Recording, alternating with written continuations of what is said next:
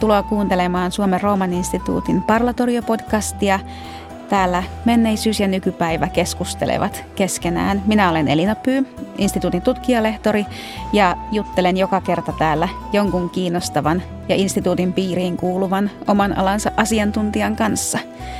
Tällä kertaa mulla on täällä studiossa mun kanssa keskustelemassa Pekka Niemelä, professori emeritus Turun yliopistosta biodiversiteetti- ja ympäristötutkimus.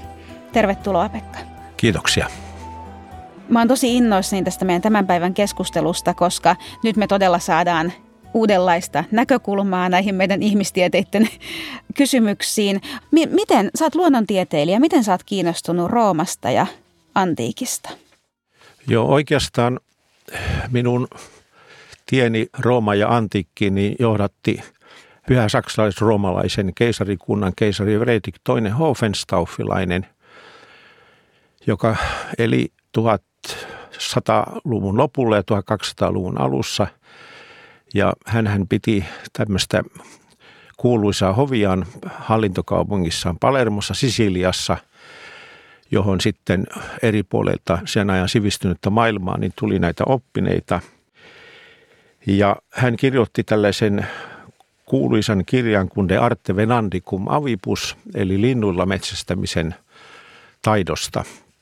Ja koska olin ollut kiinnostunut biologian historiasta, niin tutustuin tähän kirjaan ei enemmän ja vähemmän kuin Karl Grimbergin kansojen historian kautta.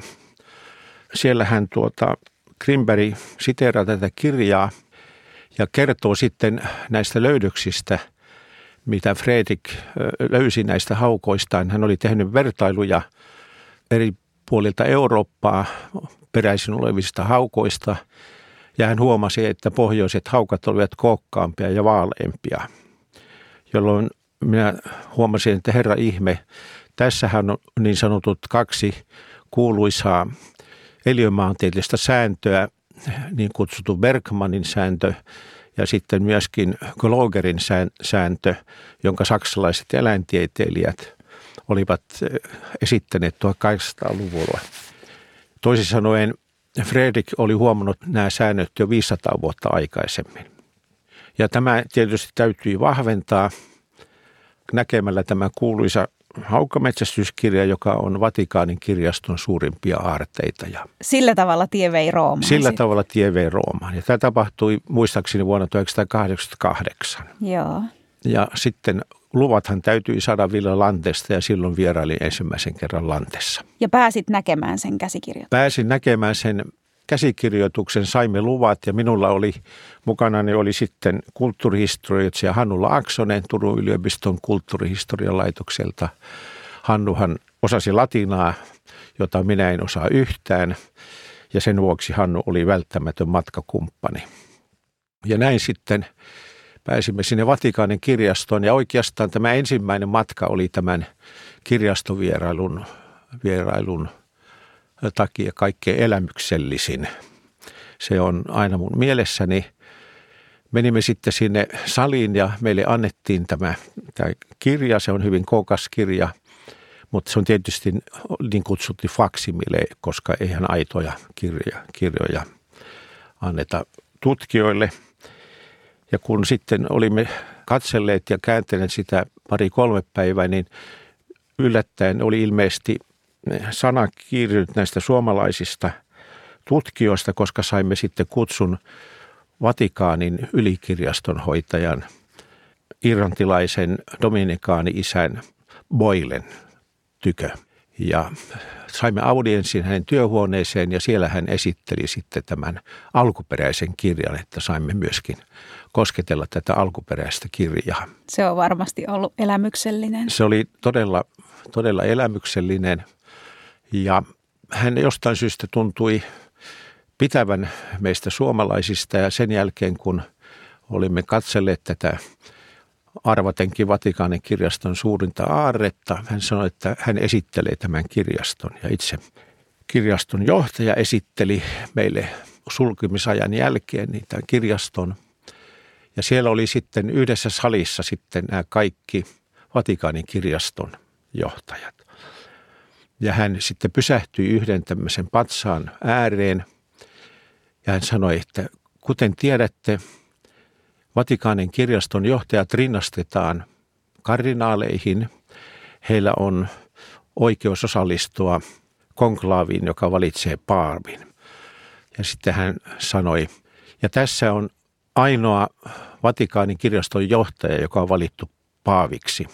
Ja sitten hän ryhdistäytyi, rykäisi merkitsevästi ja sanoi toistaiseksi, so far, joka kertoi, että hän oli myöskin erinomainen huumorintaju. Vaarallisia ambitioita. Mahtava juttu. Siis tällaisia uskomattomia anekdootteja kuulee aina silloin tällöin Villalanten kävijöiden suusta. Ja tämä on kyllä yksi parhaita ja viihdyttävimpiä. tota, Roomaansa jatkoit palaamista sitten kuitenkin uudestaan ja uudestaan. Ja nyt saat sitten löytänyt uusia lähteitä. Plinius erityisesti, eikö niin? Kyllä. Tämän haukkametsäisyyskirjan jälkeen, josta olemme tehneet useampia julkaisuja Simo Örmän ja australais-brittiläisen äh, historioitsijan Heather Daltonin kanssa, niin olen sitten siirtynyt tähän Plinius vanhemman naturalishistoria-teokseen. Hänhän oli hyvin tuottelias, mutta tämä on ilmeisesti ainoa, joka on säilynyt sitten nykypäiville. Ja oikeastaan mä sain innoituksen siihen, kun tuota luin Hännisen, Kahloksen ja Lehtosen kirjoittaman teoksen Uskonnot antiikin Roomassa. Se teki minun erittäin suuren vaikutuksen ja varsinkin se, että he kiinnittivät huomiota siihen, että me pyrimme katsomaan näitä antiikin uskontoja kristinuskon luoman näkemyksen lävitte ja sitten tuomitsemaan ja arvioimaan niitä suhteessa kristinuskoon. Ja tämä niin vinouttaa tätä näkemystä ja, ja silloin tuli ajatelleeksi, että niinhän me luonnontieteilijätkin teemme – että me katsomme myöskin näitä antiikin lähteitä, sen kristinuskon ja varsinkin luonnontieteessä protestanttisen kristinuskon luoman tämmöisten silmälasien lävitse. Ja tämän arvo, tämän naturalishistorian sa- saattaa olla siinä, että me voidaan katsoa, että mitä antiikin poluteistinen, panteistinen ihminen ajatteli luonnosta ja ihmisen ja luonnon välisistä vuorovaikutussuhteista. Ja Linus vanhempaahan pidetään tämmöisenä maltillisena stoalaisena, niin ainakin, että mitä Plinius itse tällaisena stoalaisena ajatteli tästä näin. Ja, ja niinpä nämä riisuttua, niin nämä kristilliset silmälasit, niin rupesin lukemaan naturalishistoriaa ja siitä tuli hyvin tuota mielenkiintoinen lukukokemus nimenomaan sillä tavalla, että hän ei tee mitään selkeää eroa ihmisten eikä eläinten välillä, vaan pitää ihmistä niin osana luomakuntaa. Se on kovin kiinnostavaa.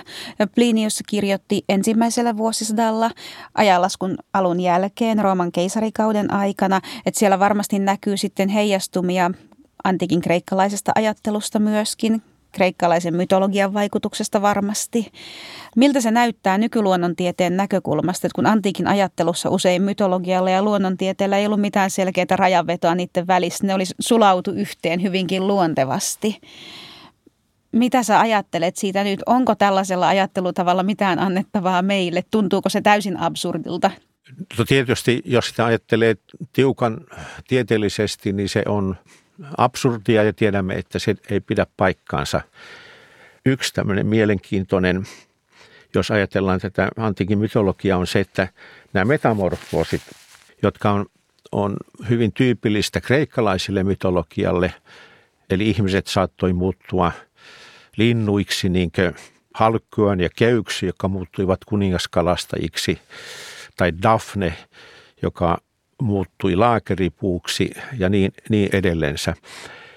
Niin mielenkiintoista, että nämä metamorfoosit ei, roomalaiset ei tuntenut, ainakaan Plinius ei kerro niistä, niistä juurikaan.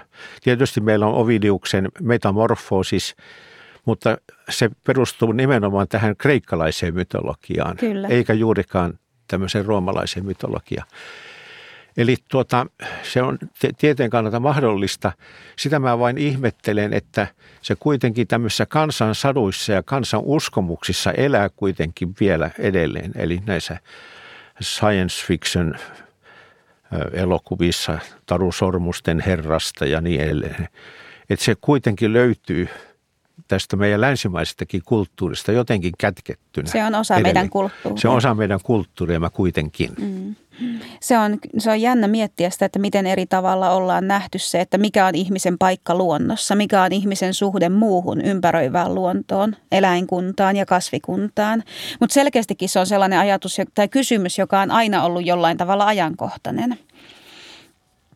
Monissahan antiikin mytologiassa useiden niin kuin vaikka eläinlajien erityispiirteet tai joidenkin kasvien ominaisuudet saatetaan selittää just sen mytologisen taustan kautta. Ja se ei millään tavalla ole ristiriidassa sen kanssa, että ne tietyt ominaisuudet on myös ehkä empiirisesti todennettu. Juuri näin, joo.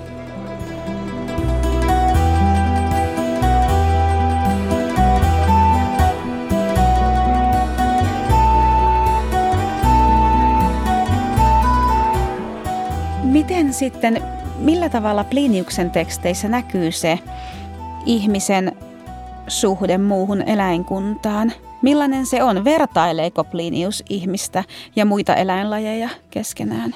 Vertailee.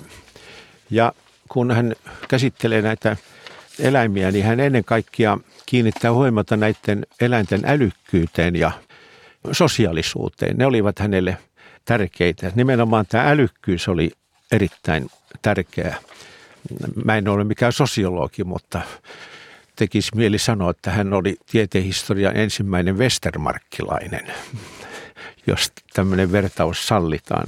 Miten siis, millaisilla mittareilla hän sitä eläinten älykkyyttä arvioi? Tässä naturaalishistoriassa, niin kun hän kuvailee Plinius näitä eläimiä, niin hän aloittaa tämmöisellä maaeläinten kuvauksella. Mä luen suoraan, suoraan sitaatin, joka mun mielestä on aika paljon puhuva – Suurin maaeläin on elefantti ja älykkyydeltään se on lähinnä ihmistä. Se ymmärtää asuimansa kieltä, tottelee käskyjä, muistaa tehtävät, joihin se on opetettu, iloitsee huomioon ottamisesta ja kunnioituksen osoituksista, eikä siinä kaikki. Elefantti ilmentää hyveitä, jotka ovat harvinaisia jopa ihmisellä – rehellisyyttä, viisautta, oikeudenmukaisuutta, myös kunnioitusta tähtiä, aurinkoa ja kuuta kohtaan. Eli hän piti elefanttia älykkäämpänä. Nämä kaikki muut on nykytiede osoittanut todeksi, että näin todella elefantit käyttäytyy. Sillä on sosiaalinen ja sillä on tämmöiset hyvin pitkälle kehittyneet kognitiiviset kyvyt. Ainoa mitä nykytiede ei ole kyennyt vielä osoittamaan, on se, että mihin Plinius vihjaa tässä lopussa. Myös kunnioitusta tähtiä, aurinkoa ja kuuta kohtaan. Eli uskonnolliset niin, elementit. Että, se, että hän, Plinius uskoo, että elefantilla oli jopa uskonnollisia tämmöisiä elementtejä. Ja näähän on valtavan moderneja jollain tapaa nämä ajatukset. Siis kysymykset siitä, että onko eläinryhmillä ja laumoilla keskinäistä kulttuuria, eläinten empatiakyvystä, sosiaalisuudesta. Ja nämähän on sellaisia asioita, jotka nykytutkimuksessa kiehtoo hirvittävän paljon. Ja ajatella, että hän on ajatellut näitä 2000 vuotta sitten. Juuri näin, joo.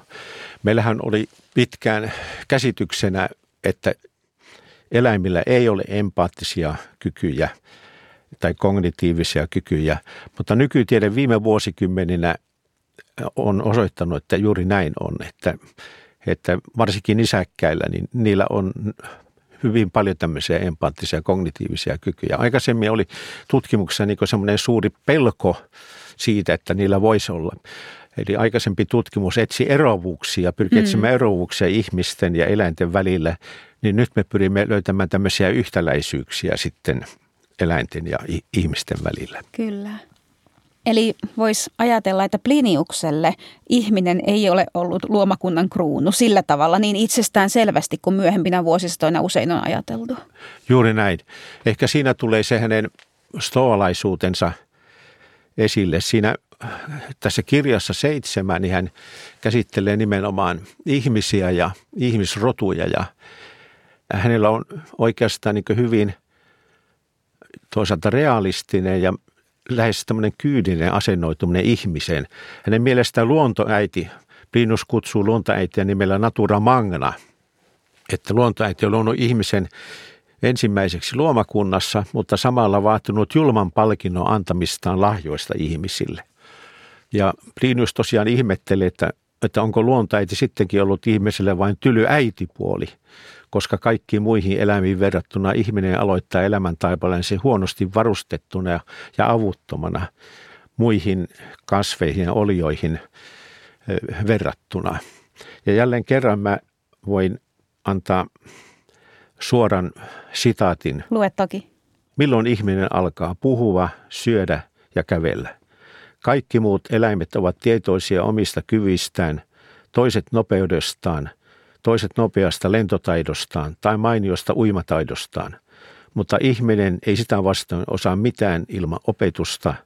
Ainoa asia, minkä ihminen osaa luontaisesti, on itkeminen.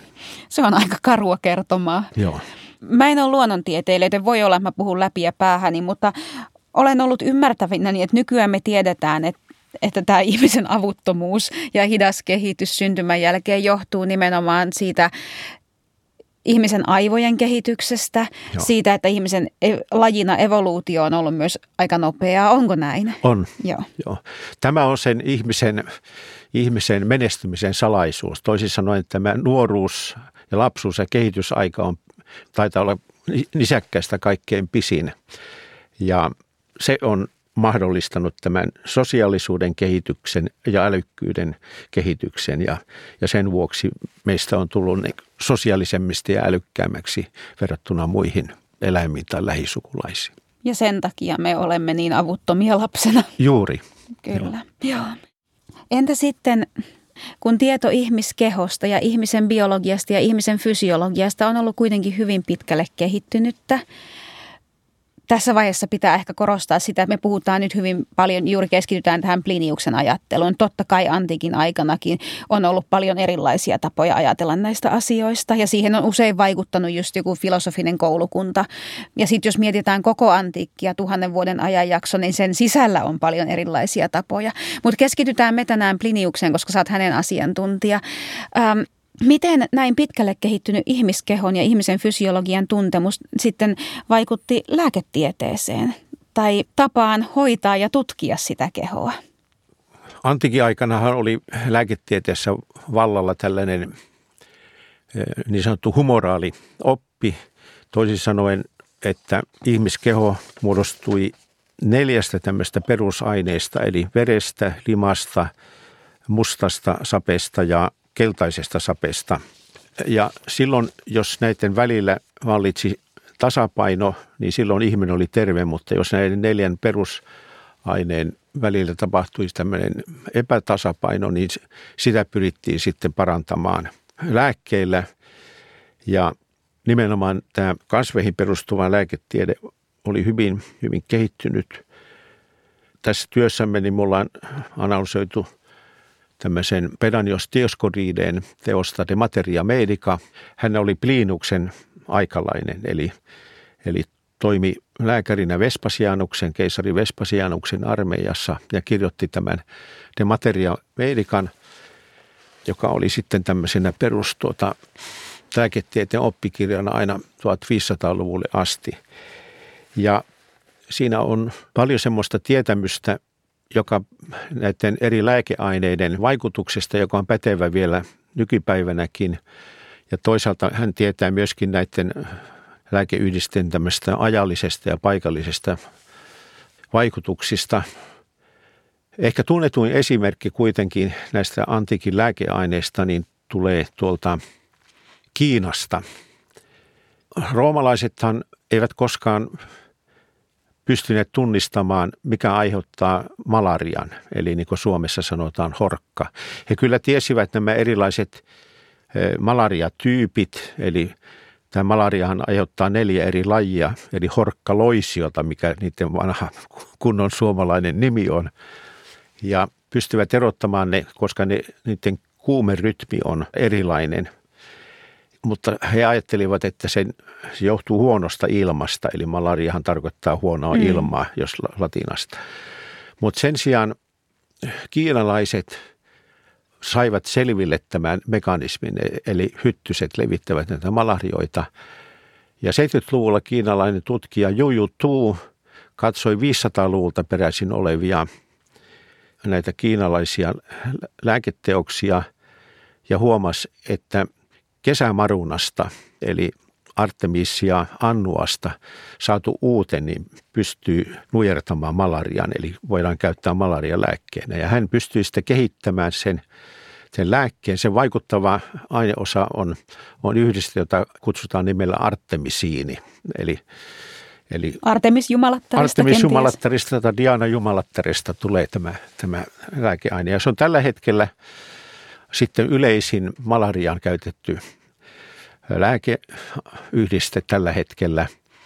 Ja Juju Tuuhan sai sitten lääketieteen Nobelin, oliko se vuonna 2016 tästä loidesta. Ja tämä, tämä perustuu tosiaan näihin antiikin aikaisten lääkekasvien tuntemukseen Eli ja käyttöön. Hän ammensi muinaisesta kiinalaisesta lääketieteestä Nimenomaan. moderniin Moder- ny- nykyaikaiseen lääketieteeseen onnistuneesti. Kyllä.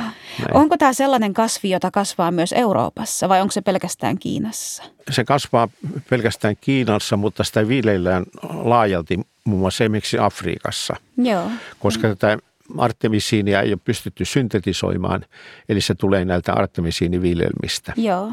Mulla ei ole tarkkaa tietoa, viljelläänkö sitä Euroopassa, mutta Afrikassa ainakin tiedän, Joo. ja Kiinassa niin sitä viljeltään hyvin laajalti. No mutta tämä on kiinnostava anekdootti. Mä olisin nimittäin kysynyt sitä, että, että onko antiikin lääketieteellä onko näillä muinaisilla rohdoskasvitietämyksillä mitään annettavaa meille, mutta selkeästikin niillä saattaa olla jossain tilanteessa. Kyllä mä oon jonkun verran lueskellut itse kivusta ja kivun lievityksestä kreikkalaisessa ja roomalaisessa antiikissa. Ja mun mielestä on ollut jännä huomata, että miten paljon ja miten varhain tiettyjen kasvien kipua lievittäviä ominaisuuksia on tunnettu, mutta sitten, että miten vaikea on sanoa, että kuinka tarkkaan ne on tunnettu. Esimerkiksi siis unikko, uni, unikon kipua lievittävät opium-ominaisuudet, niin – niistä puhutaan jo kreikkalaisissa lähteissä. Mutta sitten ilmeisesti nykytutkimuksen valossa on hirveän vaikea tietää, että kun kaikki unikkotyypit ei tuota opiumia ja myöskin se, että mistä kasvin osasta mitä kasvin osaa lähdetään työstämään, vaikuttaa siihen tehoon, niin on vaikea tietää, että missä vaiheessa antiikin historiaa oikeasti on saatu tehokasta kipua lievittävää opiaattia unikosta. Mutta se, että niinku se on ollut tiedossa, että tämä tietty kasvi on hyödyllinen, sitä on yritetty vaikka kuinka pitkään. Ja sitten lisäksi on alruunaa, erilaisia hullu, hullukaaleja. Et niin se on se on hirveän kiinnostava kysymys mun mielestä, että että kuinka vuosisatojen ja vuosisatojen aikana on aina ollut tieto siitä, että tiettyissä kasveissa on jotain, mutta sitten se empiirinen todistusaineisto on kerääntynyt vähitellen. Joo, oikeastaan tämä nykyajan farmakologia, niin sehän on tämmöistä sovellettua näiden kasvien niin sanottujen sekundaariyhdisteiden hyväksikäyttöä, joka on kertynyt varmaan vuosituhansien aikana, että jo antikin aikana niin siinä oli niin tämmöinen vuosituhantinen perinne näiden tuota lääkkeiden käytössä. Mainitsit tuon unikon,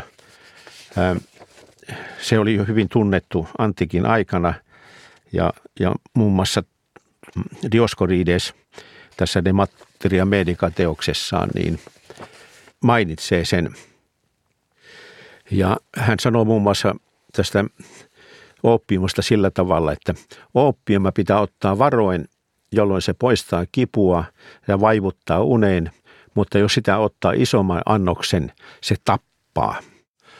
Ja sopivaksi annokseksi neuvotaan linssivirvilän siemenkodallinen, joka on se sopiva annostus, että, että siinä mainitaan hyvin tarkasti myöskin tämä annostus Joo. siitä. No tuossa näkyy just se ajatus, joka varmasti leimaa useimpia esimoderneja kulttuureja, että kivunlievitys on vaarallista, uni ja kuolema on jollain tavalla saman asian kaksi puolta. Ja sen takia useinhan ajateltiin esimerkiksi, että ei ole hyvä potilaan olla tiedottomassa tilassa, kun tehdään vaikka leikkausta, kirurgista operaatiota. Että anestesia on vasta 1800-luvun keksintö. Ja sitten totta kai vanha kunnon alkoholi on, on myöskin ollut kivun lievityskeino. Et oletettavasti aika usein, kun on tehty vaikka leikkauksia, niin potilas on saattanut olla lähellä tiedotonta tilaa alkoholin vaikutuksesta. Joo, näin on. Ja siihen annetaan tähän alkoholikäyttöön aika tavalla ohjeita. Pliniuskin antaa ohjeita alkoholin käytöstä, oikeasta annostuksesta ja myöskin Pedanios Dioscorides antaa myöskin ohjeita siitä, että, että miten sitä, sitä tulee käyttää oikein, ettei se tule vahingolliseksi. Eli se oli, oli hyvin tärkeää. Tässä yhteydessä kannattaa ottaa esille myöskin tuo hunaja, joka oli erittäin tuota, merkittävä antiikin aikana. Sitä käytettiin lääkkeenä ja tuota, lähes kaikissa olosuhteissa. Eli Plinius oli hyvin ihastunut mehiläiseen. Mehiläisten on, on kuvattu jopa kreikkalaisissa vanhoissa rahoissa, antiikiaikaisissa rahoissa ja jopa jopa tuota Vergilius tässä Georgikassa, niin hän omistaa jopa yhden luvun, jossa hän ylistää Kyllä. mehiläistä ja, ja nimenomaan, että se oli keskeinen ja se oli myöskin keskeinen tässä antiikin lääketieteessä. Sitä käytettiin lääkkeenä hyvin, hyvin paljon ja mielenkiintoisesti vasta viimeaikaiset tutkimukset on osoittanut nämä hunajan tämmöiset antiseptiset bakteereja tappavat ominaisuudet ja näin biologina, niin se on tietysti luonnollista, koska mehiläiset hän kerää sitä hunajaa, jotta ne selviäisivät talven yli. Nehän talvehtivat jopa hyvin alhaisissa lämpötiloissa, jossa ne saa energiansa tästä hunajasta. Ja sen vuoksi sen täytyy olla resistenssi kaikkia bakteereita ynnä muita, muita vastaan, koska tämä jo varmaan mehiläisten evoluutio alkoi joku 40-50 miljoonaa vuotta sitten. Joo. Eli olisi ihme, jos ei siihen olisi kehittynyt tällaisia antiseptisiä ominaisuuksia. Joo, eli antiikissa Pliniuksen aikana esimerkiksi niin ei, ei olla varmasti empiristi voitu osoittaa, että mitä ne antiseptiset ominaisuudet on ja mihin ne perustuu, mutta on tiedetty, että hunaja on puhdasta. Joo. Joo. Ja hunajahan säilyttiin paljon. Tiedettiin, no. että siinä säilyy käytännöllisesti katsoa ikuisesti mikä Joo. tahansa. Joo. Joo. Joo, ja hyvin monet lääkkeet tosiaan niin sekoitettiin hunajaan. Okei. Eikä pelkästään sen takia, että ne maistuisi Ei, paremmilta. vaan se, sitä käytettiin nimenomaan lääkkeenä. Eli tämä vanha totuus siitä, että flunssassa, flunssassa teehen lusikallinen hunajaa joka päivä, niin ei ole ihan tuulesta temmattu. Ei, ei, vaan nimenomaan niin se tosiaan auttaa tähän myöskin näiden antiseptisten ominaisuuksiensa kautta.